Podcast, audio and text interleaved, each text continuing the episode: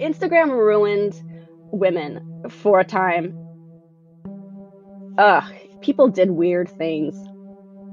Once you sign with an agency, you're no longer a human being on the internet. That's the end. You are a company, you're Walmart. So it's every man for himself in the comments and and everything you post is product now. Even if you're posting something personal, everyone reads with the sense that they might be being sold something. In 2011, Natalie Levin of the Hey Natalie Jean Instagram account was making more than $70,000 a year as an Instagram influencer. If you looked at her Instagram back then, her life looked pretty goddamn sweet. I followed her, and I wasn't married, and I didn't have kids, and I still wanted her life.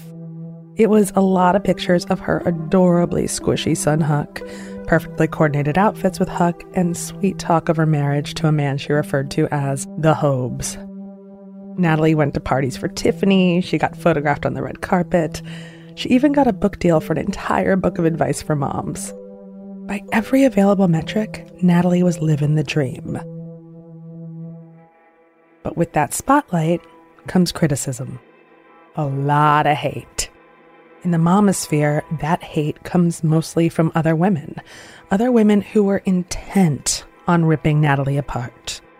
There were entire comment boards on the internet dedicated to shitting all over Natalie. Strangers bonded online over mocking her life. I was inviting a lot of people to have opinions on what I was doing. And it kind of felt like I had just like peeled off my skin and I didn't exist anywhere because I was everywhere. Natalie's anxiety got crippling. She had to go to therapy. She went on antidepressants, all because of this hate being thrown at her on the internet. Her relationships began to crumble. Her marriage began to fall apart. The things people said about Natalie online would have broken anyone. They would have broken me.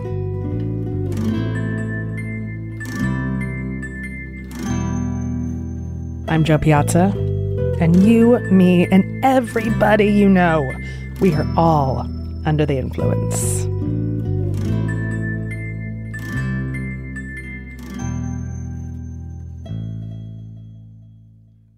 Chapter 7 burning cats.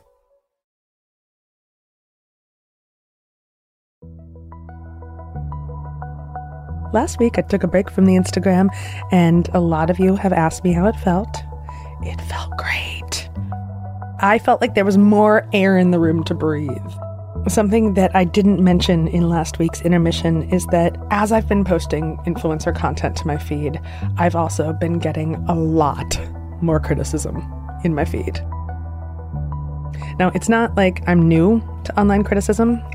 When I was writing for the New York Daily News and talking about celebrities all the time on TV for like CNN, Fox News, and MSNBC, people would actually email me and say, I hate seeing your fucking nose on TV and it looks like it's been bashed in with a baseball bat. Yeah, it's a real thing people said to me.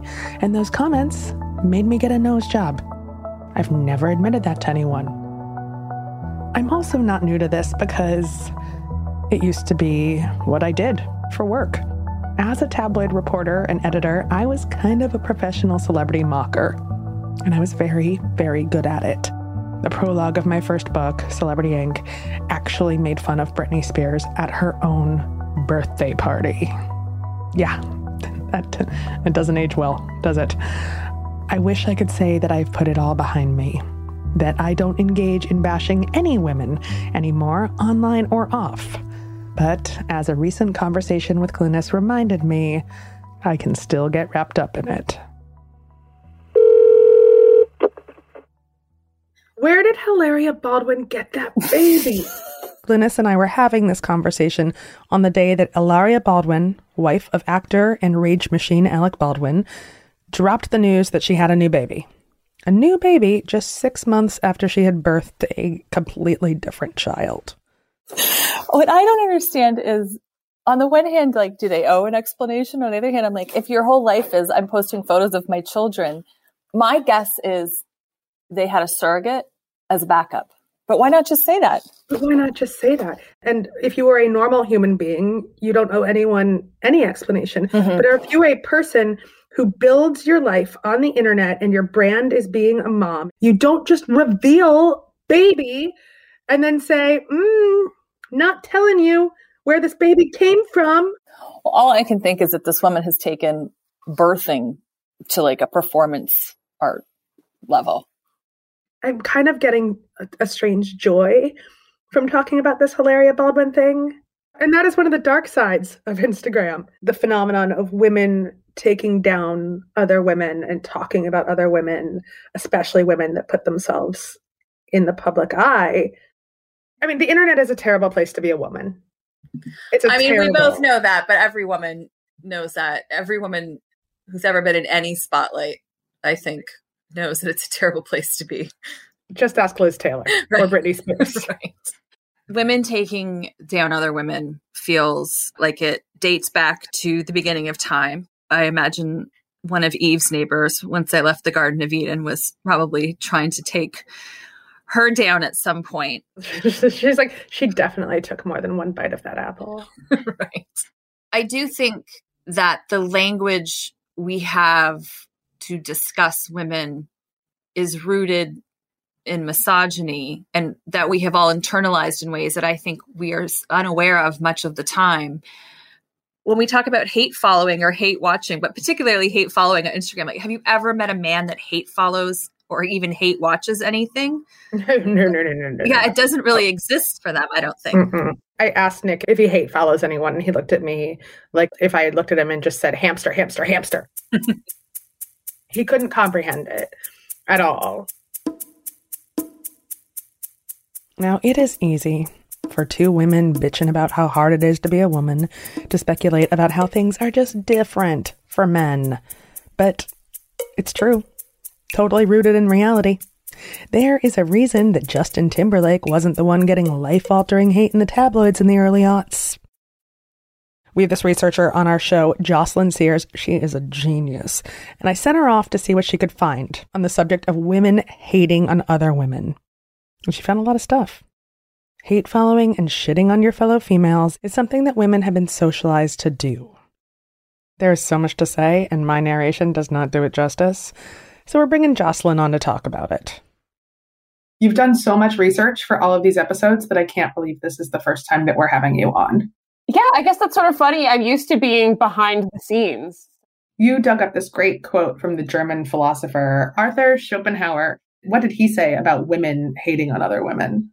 He said that the feeling between male strangers or acquaintances was, quote, mere indifference, whereas for women, it was, quote, actual enmity. Which is interesting because most of the influencers, like most of the people who look at influencers, who criticize influencers, they are strangers. They don't know them in real life. And there is actual enmity against them. Is there any kind of historical or scientific basis for women being nasty to other women.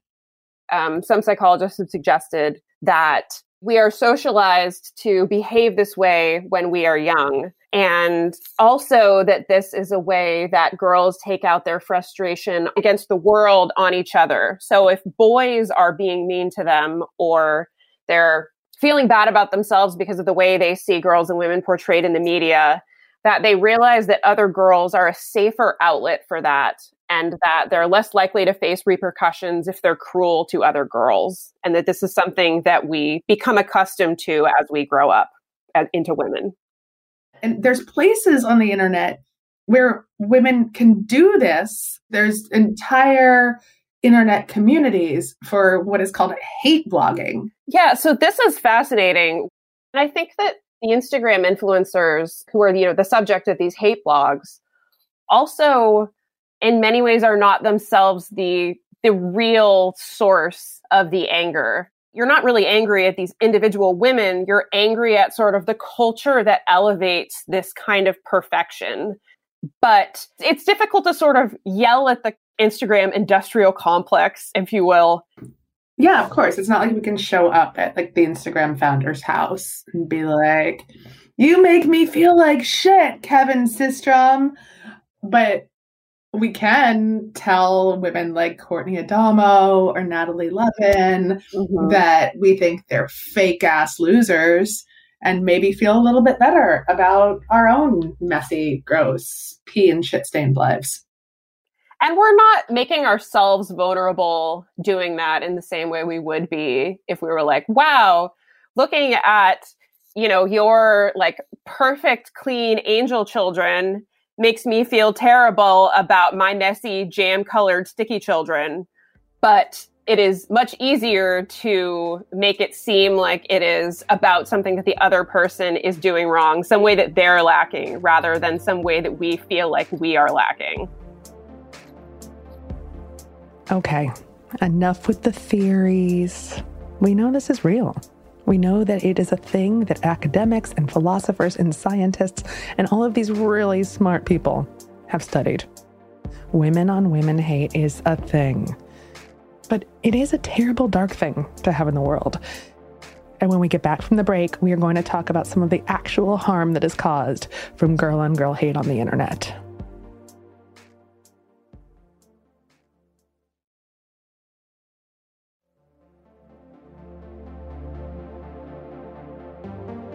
All right, so as I mentioned earlier, hate does not only exist in Instagram comments. Some people's urge to rage against internet celebrities is so strong that they seek out entire forums for it. I've been looking at a lot of them. They're addicting. They're hard to look away from, like real hard to look away from. Remember how I used to just scroll and scroll Instagram? Now I just scroll and scroll hate forums. I do. They're called hate forums or snark boards, and I've been looking at them to see how it's affected some of the influencers I've talked to, but also because I can't look away from them. I have to know what these women are saying. It's not pretty don't start. I called Glynnis to talk about it and also to have someone tell me to just stop. So, do you remember back in the beginning, the beginning, the very first episode? It feels like forever ago when Lyz Lenz, she said something super brilliant. Do whatever you want. Like, you're fucked anyway. So, decide which way you want to get fucked. Women, you're fucked either way. And I keep thinking about that. And I keep thinking, about the abuse that we heap on other women on the internet and it's like you're really successful you're making a lot of money as a mom influencer you're a terrible mom you're fucking up your kids or look you you have this beautiful life on instagram it's all fake you're not authentic or oh congratulations you got another baby where'd you get that fucking baby where'd you get that baby where'd you get that baby have you ever been on the website get off my internet GOMI. It's the abbreviation is no. GOMI. Um, no. Well, for the past decade, I was going to say it sounds GOMI. it sounds very much like an internet uh, website that existed in like the the early aughts. Well, it was created in 2008, so more than a decade ago, and that is where a lot of this hatred and jealousy that gets aimed at influencers, but also mom bloggers and mom influencers. It's like old Gawker meets a middle school slam book. Did you have slam books in Canada? I don't think so. I'm also older than you, but we had bathroom stalls. Life was better in Canada. Anyways, if you go on GOMI, mm-hmm. get off my internet, you can search back 10 years about like all of the trash that got talked about these women.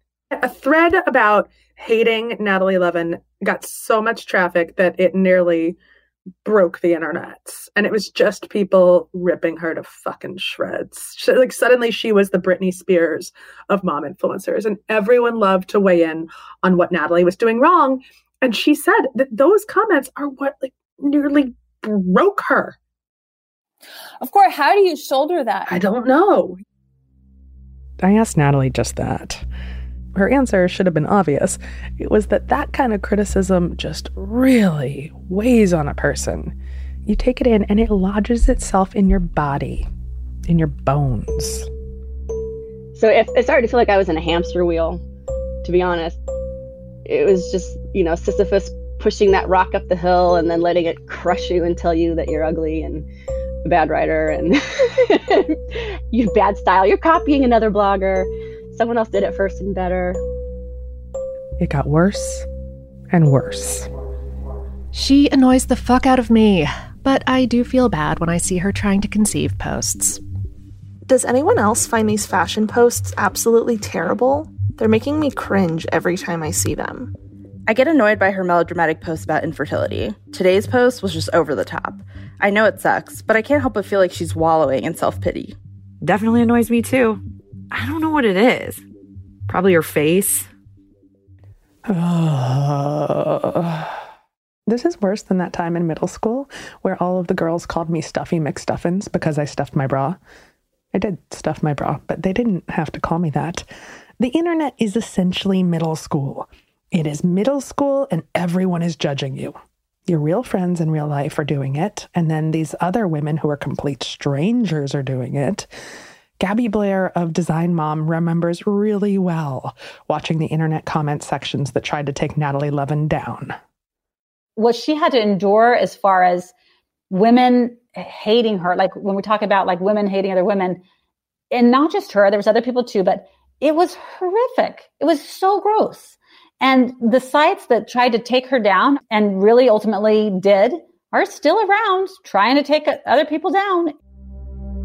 The same exact thing happened to Heather Armstrong, Dooce, you know, one of the very first and most successful of the early mom bloggers.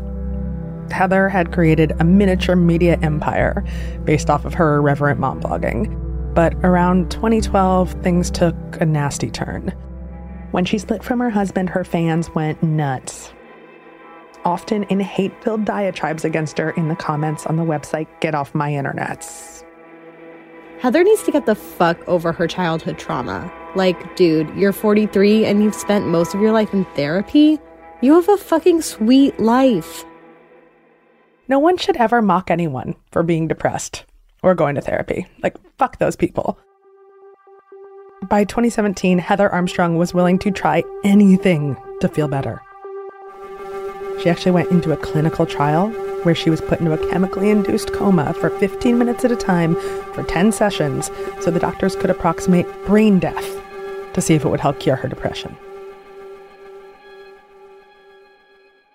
In an interview with Vox, Heather Armstrong said she felt like her life was just not meant to be lived. And even though she'd lived with depression her entire life, she attributed the worst parts of it to living her life so publicly and dealing with all of this rage and hate from other women online. She said, quote, the hate was very, very scary and very, very hard to live through. It gets inside your head and eats away at your brain. It becomes untenable. This happened to Natalie Levin too. The comments on her posts and on the website Get Off My Internets Gomi, that's the abbreviation for it, those comments got so bad that Natalie Levin was withering away. Quite literally. I got really skinny and I couldn't eat. It was just really, really terrible. I got down to like 85 pounds, fully clothed, and uh, was just a, a nervous wreck. I no longer felt like I was my own person with skin boundaries. You feeling all the feelings right now? Because I'm feeling all the feelings right now. I'm feeling sad for Natalie and disgusted at the people who shoved her into this spiral of depression. But where should we be directing that hate? Who is the person that drove Heather Armstrong to agree to go brain dead? Should we really just blame evolutionary biology? Evolution that has created this woman on woman hate? Or is there a person we could point to, a place we could point to. If you were to personify that hate, what do you imagine? Oh, hey. Can you hear, can you hear me? Yeah, can you hear me? That voice is Alice Wright, the creator of Gomi. Alice started the website Get Off My Internets in 2007. I was snark commenting and writing snark pieces for a website about Julia Allison. I think it was reblogging Donk or something. For those of you who were not in New York in 2007, Julia Allison was this kind of faux socialite blogger.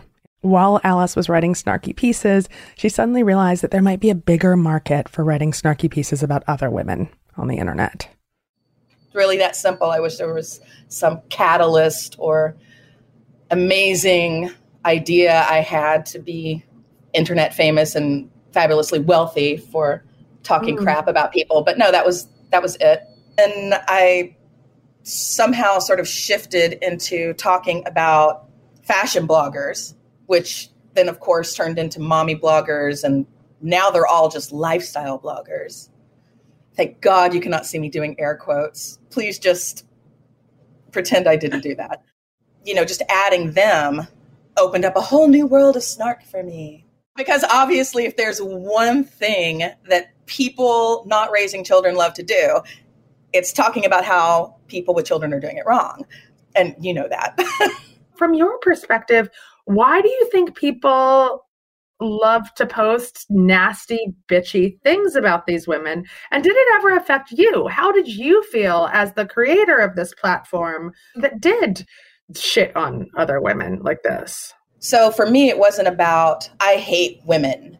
It was really just more that's what's available to discuss. You know what I mean? But there were mom influencers who came out and said that the comments that they saw about themselves on Gomi practically gave them a nervous breakdown. Natalie Levin is one of them. Gomi fucking hated Natalie Levin. Did you read that article? The one, it put me on antidepressants. Yes. Are, yeah, yeah, I saw that. I did see that. Yeah. It's going to sound a bit dismissive because it is but my feeling was, why the hell are you reading it? Why are you reading it then? Don't come read stuff about yourself that you know is going to negatively impact your mental or emotional state. I don't read crap about me. Good Lord, I'd never leave the house, you know? Have you ever read crap about you? Is there crap about you on the internet? Oh, yeah, there's plenty. Wait, well, can I Google you right now? Can I see what crap is out there about you on the internet? Oh my God, I so don't want to get into that. I mean, you can do that if you want, but don't tell me about it. I don't. I don't want to know. All right, I really, won't. I won't. you can do whatever you want, but I don't want to hear it. All right, that, yo, that is. Look, I don't read my reviews. I don't read my comments anymore. Um, and yeah, it may be dismissive, but it also goes to what I tell people when they're like the Instagram makes me feel bad, then I say don't go on Instagram anymore. Exactly. Exactly. Don't follow people that make you feel bad about yourself. Mm-hmm. It's, it's pretty simple. Do you think that the women, and it is mostly women posting on Gomi, find a sense of community in being able to collectively snark and bitch? I do. I, and I think there's a lot to be said for having them do it on Gomi as opposed to going into someone's direct messages or in their comment sections and doing it. And I think because, you know, women are supposed to be ladylike and you can feel better expressing negative opinions and negative emotions, whatever. But if you can go somewhere and express all that negativity and sort of get it out, I do think in some cases, it can make you feel better. And having other people sort of validate that those feelings are okay or that opinion is okay to have and not run you out of town or attack you for it, I think that can be a very good feeling. Mm-hmm. I do think that sometimes people that are commenting forget that there's a real human being with real feelings behind that influencer. And I'm saying this as someone who has written a lot of shit about people over the years. I think it's very easy to think that these people don't have emotions and feelings. I agree. But on the other hand, I feel like when you turn your life into a brand, you turn yourself into a product. And if you're going to go that way, you really do need to figure out a way to be okay with people saying terrible, terrible things about you because they will. If I ended up being big on Gomi or was an actual mom influencer, there's probably a lot of people out there that'd be like, she sucked, or tell some terrible story about like my blacked out drunk ass from college. I was such a bitch when I was 15. I was a bitch when I was 25 too. I was not a bitch when I was 35, but 15 to 25. I'm still a bitch. I don't think I'm a bitch anymore. I don't. I'm, no, I'm. I am. I'm still a bitch, and it's fine. It's good to know that about yourself, though. I still don't know what to think after my conversation with Alice. I was playing devil's advocate with her, but I do see my old tabloid self in her. The bitchiness, the love of gossip, the schadenfreude when you kind of take down someone that you are jealous of. Her comment about how people who turn themselves into brands deserve all the criticism. That's pretty much how I justified taking down Hilaria Baldwin in a story that I wrote for the New York Post. When I showed Glynnis this interview, she fell more squarely on the side of seeing Alice as a villain in this story. I don't think I'm a bitch as an excuse for this, to be honest with you. I feel like her rationalization that by putting yourself out there, you can expect criticism, which is true to a degree, but there's a difference between criticism and hate.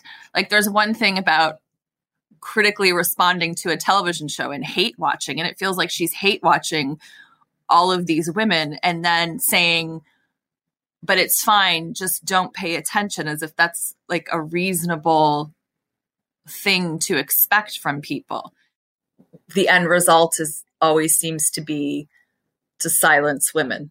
How dare you live out loud? The more I think about this, the more it seems like a helpless cycle of women going around and around and feeling the same insecurities that turn into the same rage that they then shove in the face of other women who are also insecure and don't deserve any of it.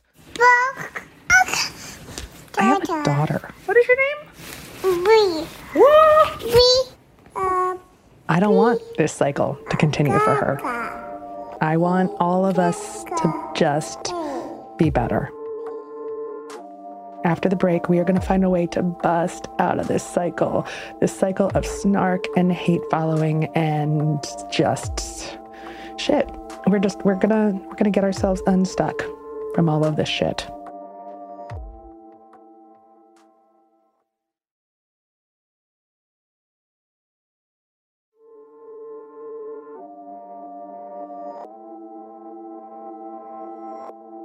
Okay, we're going to do a little poll here. No one can see you right now, so this is totally anonymous. How many of you have read through hateful gossip or comments about other women online? Influencers, reality show contestants, celebrities, specifically Angelina Jolie.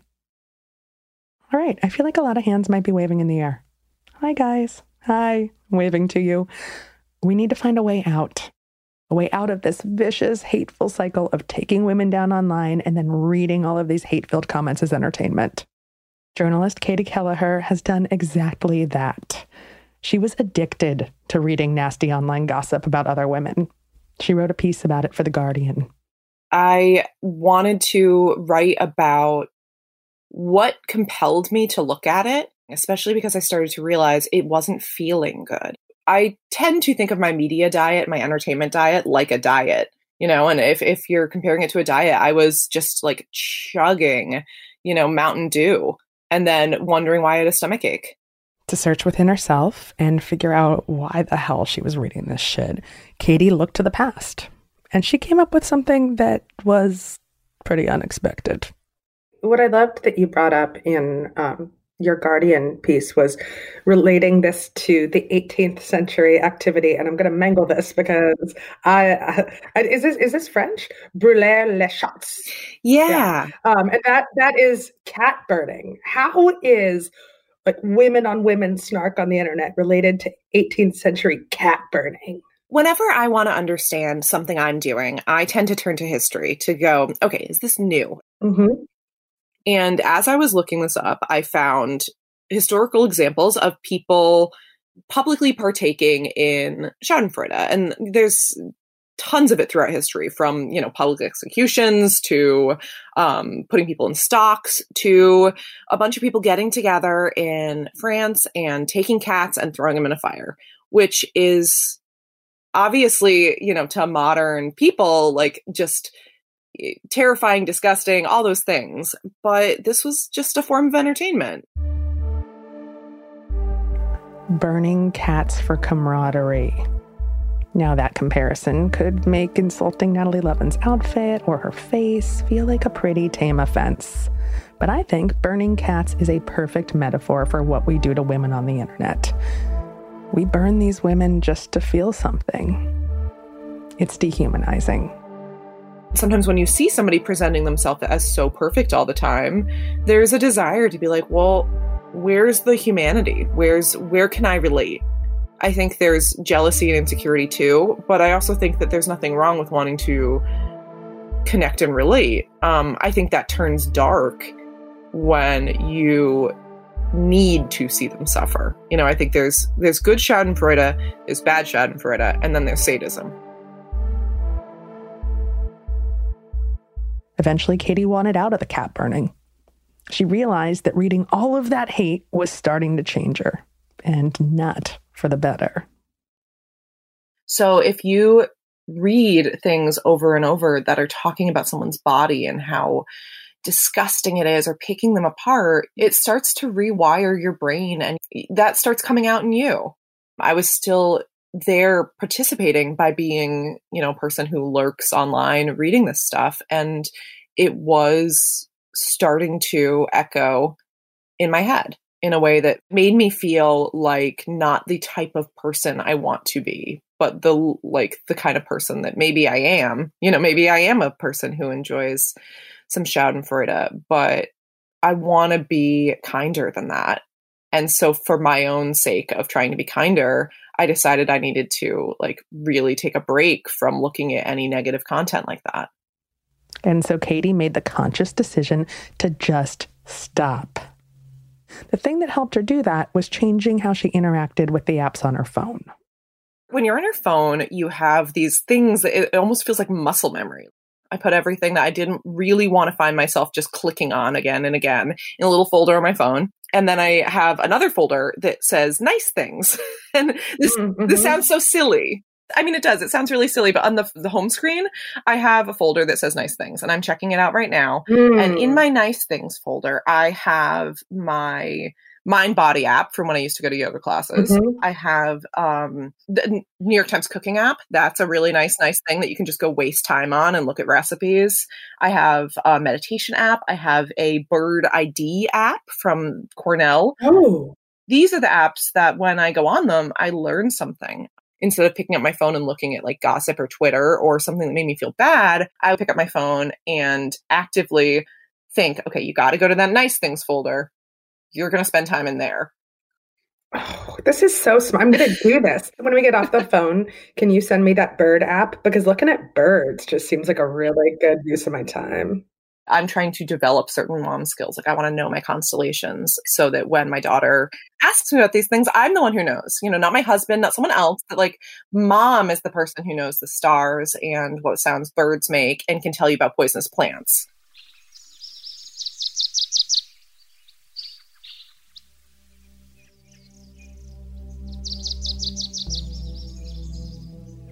I took Katie's advice and I did it. I made a nice things folder, and it is reprogramming my brain a little bit. I can also hoot like an owl. Hoot, hoot. Because if I learned anything from taking my intermission, it's that all of the time we spend on our phones, whether we're influencing or watching influencers, all of that is messing up our brain. It's fucking with us, it's fucking with our neurons. And I am not a scientist, so I don't know how exactly that works, but it is. And as a woman who puts herself out there on the internet, as a cat who's gotten burned in the fire, I do want this stuff to be separate from the things that I do for joy. Natalie Levin felt the same way. Because while all those GOMI comments were breaking her down, her marriage was also on the verge of collapse. So we had gotten to the point in our marriage where it was less good than than than bad. It, it was like a 75% miserable rate.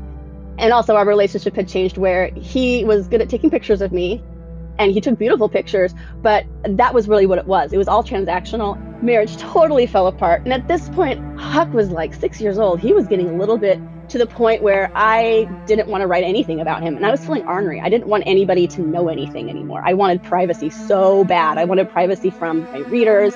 I wanted privacy from the internet and I wanted privacy from my marriage. And I, you know, I just needed like, I needed a minute with myself. Natalie started to fantasize about going dark. I thought, wouldn't it be just be fun one day if people got on the internet and I just wasn't there anymore? They'd go to my blog and it didn't exist. Where's Where's Hey Natalie Jean? Where did you go? I, I I wanted to do that for a long time, and then I did, and it was great. I just did it one day, and it felt amazing. And shutting down her Instagram gave Natalie her life back. I took ownership of myself and my story again. It was mine. It wasn't anyone else's anymore. It was a really, really neat moment. But shutting down, turning it all off, turning off her job meant that Natalie had to build a completely new life for herself, a completely new life that was separate from who she'd been on Instagram. And then immediately after I left, I got divorced and suddenly needed to have that income. so that was bad timing. Well, the only job I could get right off the bat after that was showing apartments for um, a real estate company. And then I also had this uh, alter ego who has been to parties with celebrities, and Hillary Clinton follows me on Instagram. It was it was very very strange to be those two people at once. I knew I needed to find a career for myself. Like it was like the whole world was my oyster, but also none of it wanted me because I would apply to all these jobs and my resume was bizarre. I always had that do I go back to blogging? When do I have to go back to blogging? How long can I put off going back to blogging? But then this job came up with Nike, a digital design job that entailed a lot of social media. And weirdly, being an influencer prepared Natalie for some of the work that she would do for a sneaker company. I'm just thrilled. I'm pleased as punch. I really love my job and I love working for Nike. It's the strangest turn of events. I never would have seen this coming. Now I'm doing it for something that I actually I'm happy to promote. I'm, I'm happy to work for Nike. I think that they're doing fine. It's it's cool. I'm so glad I'm not doing it for myself about me anymore. And so there's life at the other end of the influencer tunnel. There is. There is.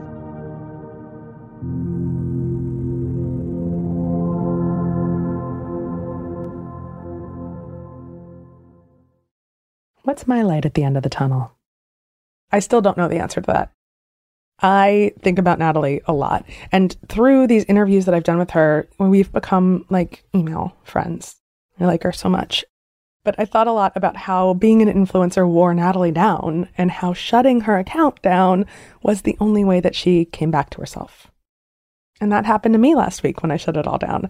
I felt like I was living my real life again, as opposed to an alternate Instagram life like an episode of Black Mirror. But like Natalie, I have gained a lot of new skills. And I think that there's probably going to be some way to use them, just maybe not as a mom influencer.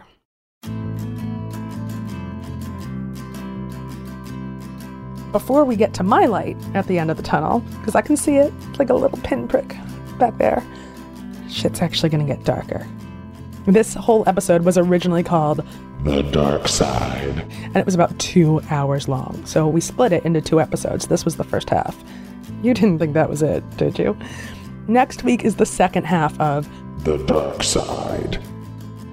Next week, we're going to unpack the systemic racism in the influencer world and the infiltration of conspiracy theories and QAnon in mom influencer accounts. I am going to have to go really, really far into my nice things folder after next week.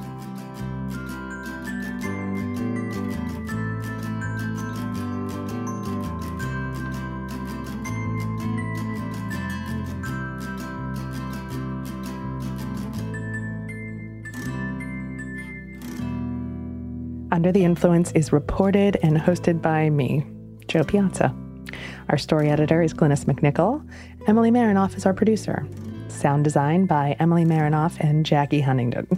Our theme and additional music was composed by Jessica Kreinchich. Mixing done by Jackie Huntington. Additional research conducted by Jocelyn Sears. Julian Weller is our consulting producer, and Mangesh Hattikudur is our executive producer. Special thanks to Kelsey Parsons, Bailey Herday, Lindsay Hoffman, and Lauren Vogelbaum for voicing our chorus of internet haters. Another big special thanks to Buffy McGuire and Lady Falcon Coffee. This is my favorite coffee brand, and I'm not being influenced, I'm not being paid to say this. Buffy is an incredible female entrepreneur, and she gave us a bunch of coffee to give away to fans of this show. So big thanks to Lady Falcon the only coffee that I drink and put on Instagram.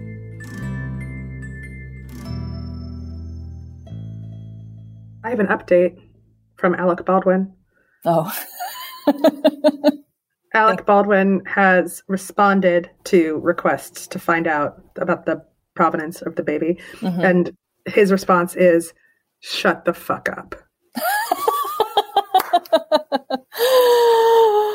of course, Hilaria couldn't have that response.